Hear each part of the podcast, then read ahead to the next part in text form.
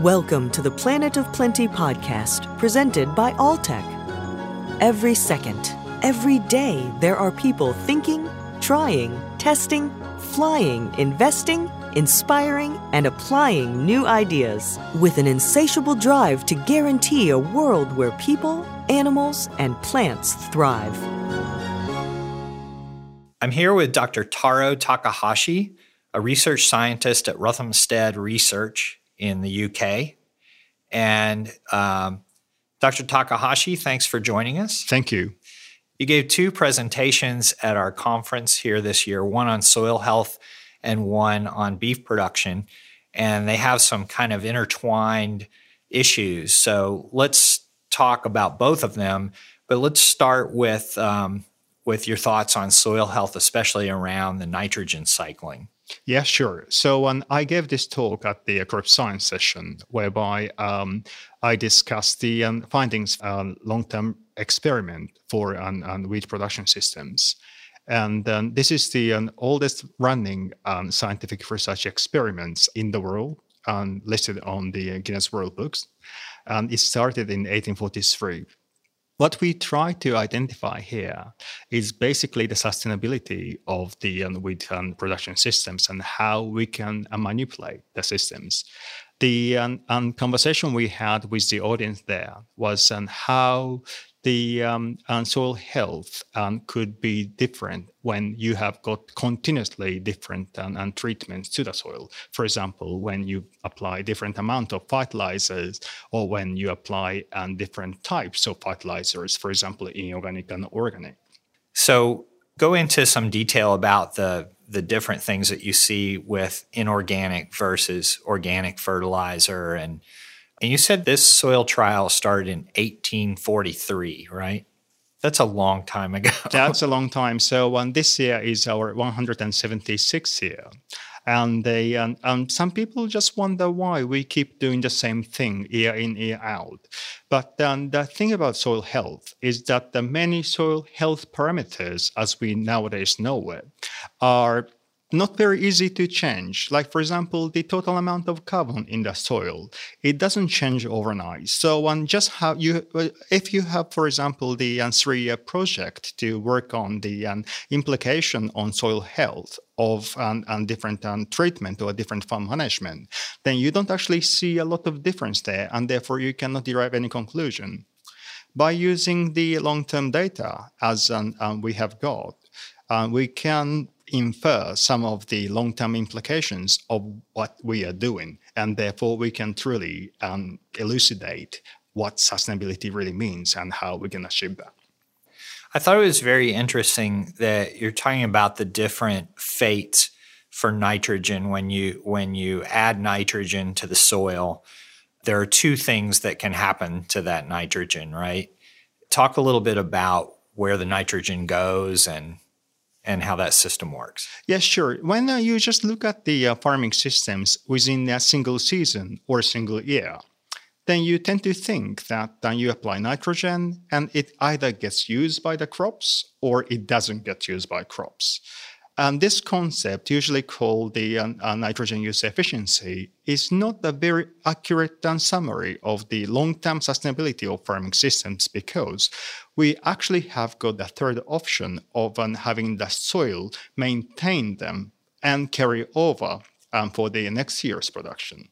So if you think about the change in the uh, nitrogen stock in the soil or for any um, nutrient for that matter, and then and, and the picture uh, is quite different. For example, when you just compare the amount of fertilizer you are putting in this year versus the amount of the uh, grains you are harvesting this year, does not give you uh, the uh, the full picture. Okay, so where if uh, nitrogen doesn't stay in the soil, if you have excess nitrogen and it's not around next year, where did it go? So and and uh, sometimes and and there are um, cases where you lose them into the atmosphere in the form of, for example, nitrous oxide, which is greenhouse gas, or it could go underground and dissolve in water in the form of say nitrate or ammonium. So there are many ways that you could lose these uh, nutrients even when you apply. And our data show that in some cases, not all the time, but in some cases, and we are losing more than half of what we are putting in long term to um, these um, um, um, wastage, if you like. Yeah. That's a, that's a, that's a lot of wastage um, in the big scheme of things. It is a lot. You said more than half of it can be lost, and that's that's when you're applying inorganic fertilizer. Is that right? Um, the, uh, the loss itself um, can happen even when you apply them in the um, organic form as well. But um, what we found um, interesting from this research was that um, when you apply the uh, nitrogen in organic form, then we find that unless you are putting a lot of lot of nitrogen, namely probably more than 250 kilograms per hectare, we are actually extracting some of the nitrogen from the soil long term. So that means that then even after 150 years, which we originally thought was um, long enough to uh, for the system to reach equilibrium, uh, we are still losing um, slightly um, the um, soil organic um, carbon and soil organic nitrogen every year.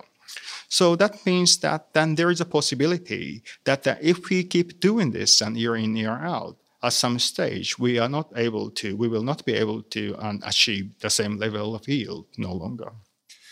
And so you're saying that that loss year after year uh, happens with either inorganic fertilizer or organic fertilizer? No. Um, so obviously, um, it depends on, on how much nitrogen you put in. So you have to come up with some comparative or com- comparable rather um, amount of the nitrogen. So um, um, we came up with the um, system whereby um, one treatment of inorganic fertilization is comparable to an organic fertilization um, in terms of the amount of nitrogen included in that packet of okay. the uh, fertilizer. And when you compare them um, apple to apple, then what we found was that the extraction from the soil stock is happening much less when we apply um, the nitrogen in the form of organic fertilizer. And uh, in our case, um, we use manure from livestock for it, although there are many forms of organic amendments. And then we found that um, um, these um, results are most likely attributable to the um, carbon um, bonded to the nitrogen in the organic form. And then they, loosely speaking, they maintain the soil health. Right. So um, you mentioned that manure is not the only form of organic fertilizer. What are some of the other forms that you might use? Some farmers in the UK, for example, use the um, straws um, from the previous year's harvest as a part of the um, um fertilization system. But the uh, challenge is that um, sometimes the um, decomposition of these um, residuals is quite low. So um, that means that unless you have got very unfavorable conditions, for example, sunshine and temperature and moisture, and those nitrogen may not be able to be used in the following year immediately. So, and, and manure, on the other hand, tends to get decomposed much more quickly, and therefore, um, for long-term production system, um, it might be an easier way to amend the soil organically. That said, um, the amount of um, manure, we need to have a comparable um, amount of fertilization to what is quite standard in the UK for inorganic fertilization. We need about 35 tons of manure per hectare, and that's a lot. So, how to secure it commercially is a huge challenge. And um, we don't know whether it is um, um, possible in a big, big um, on a large uh, scale as, as, a method of social change. Yeah. Okay. It is very important, obviously, to make sure that the nitrogen, that any excess nitrogen stays in the soil because all of the methods or all of the ways that you mentioned to lose the nitrogen have an environmental consequence. Nitrous oxide is a very potent greenhouse gas. And if you have nitrates or ammonia in your groundwater, or leaching into your streams. That's a, a very bad thing as well. Do you see regulations starting to come up about that that kind of affect fertilization rates, or do you anticipate them in the future? One thing we have to be careful about this um, inorganic organic um, debate is that um, our research, as well as the um, um, other um, teams' work recently, have shown that usually when you have got a more intensive system, for example, inorganic system, then the uh, carbon footprint or climate impact per a ton or kilogram of the output of grain is actually um, lower. So that means that organic system is not necessarily environmentally friendlier um, in terms of the climate impacts. So um, and you have to really um, the um, strike the right balance between the um, um, soil health and long-term sustainability in terms of productivity uh, against the um, climate impact and, and then how we will deal with it. Yeah, it's a complicated system, and uh, we need to keep learning more as climate change becomes a bigger issue. We want to make sure we're doing things that are effective and not shooting ourselves in the foot. Yeah, exactly. So, and that debate with the uh, very extreme um, polarizing opinions are probably a very dangerous thing to do because um, we have to achieve sustainability on many, many fronts. Soil health is one, um, climate impact is one, ammonia is one, and uh, many, many others. So, um, and to just say that the organic system is a paradise is probably misleading. But what we found was that the organic system has got an ability, probably a better capability to um, keep the uh, soil health for a longer period of time. Okay. Let's talk a little bit about cattle and the efficiency of cattle in producing food compared to other forms of livestock.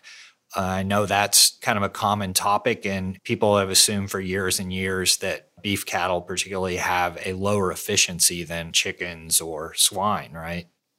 That's right. And in terms of the um, climate impacts, and it has been established for quite some time that the cattle systems have got much higher environmental burdens compared to monogastric systems, for example, poultry system and swine system.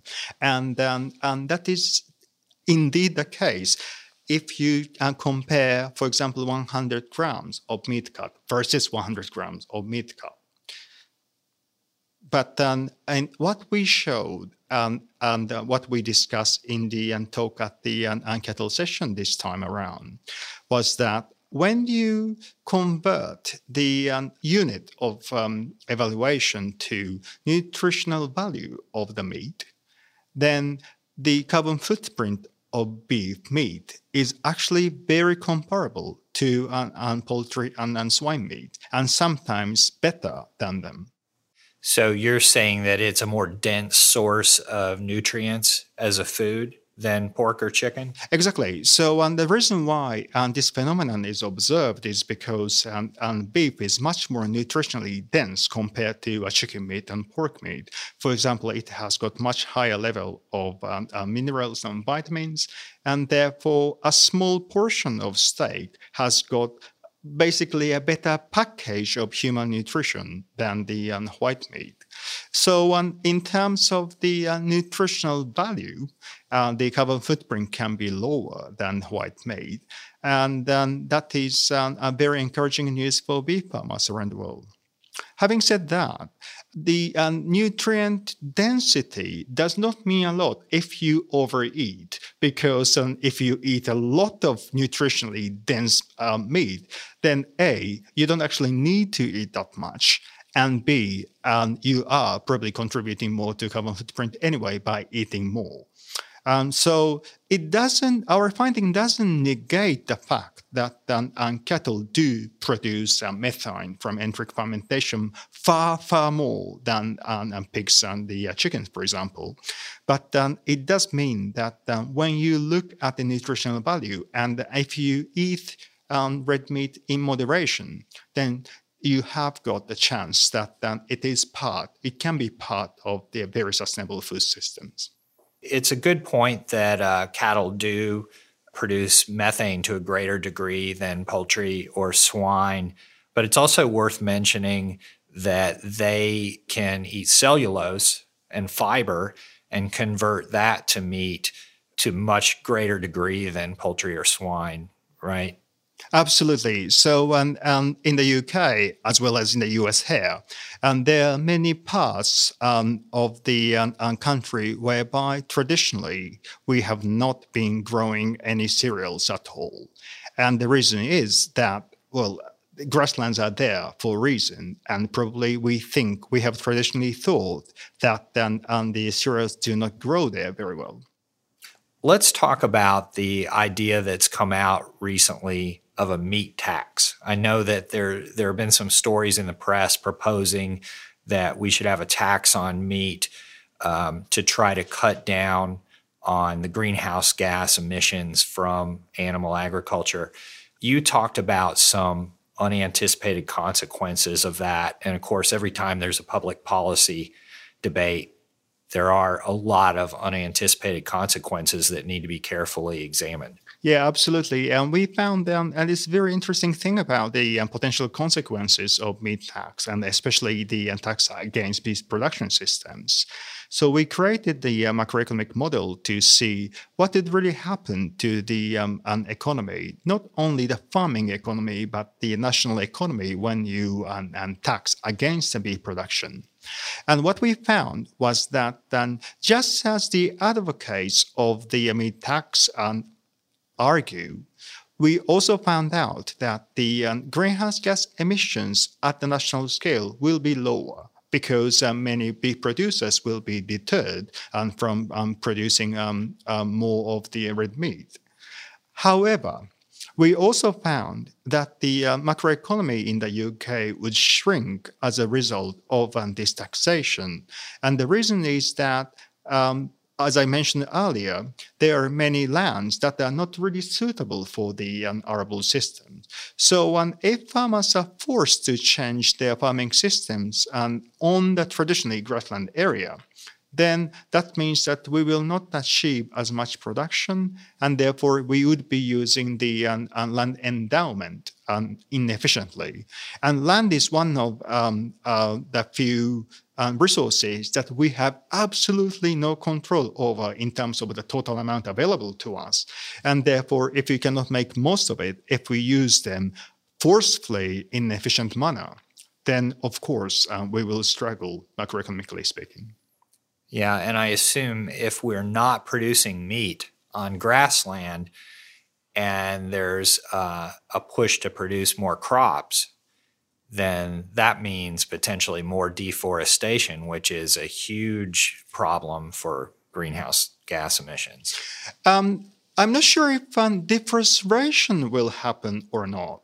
But then what we interested in and what we decided to measure from now on is that uh, is the um, loss of carbon when we convert grassland into urban land. And then these experiments have been um, um, taking place um, in many parts of the world.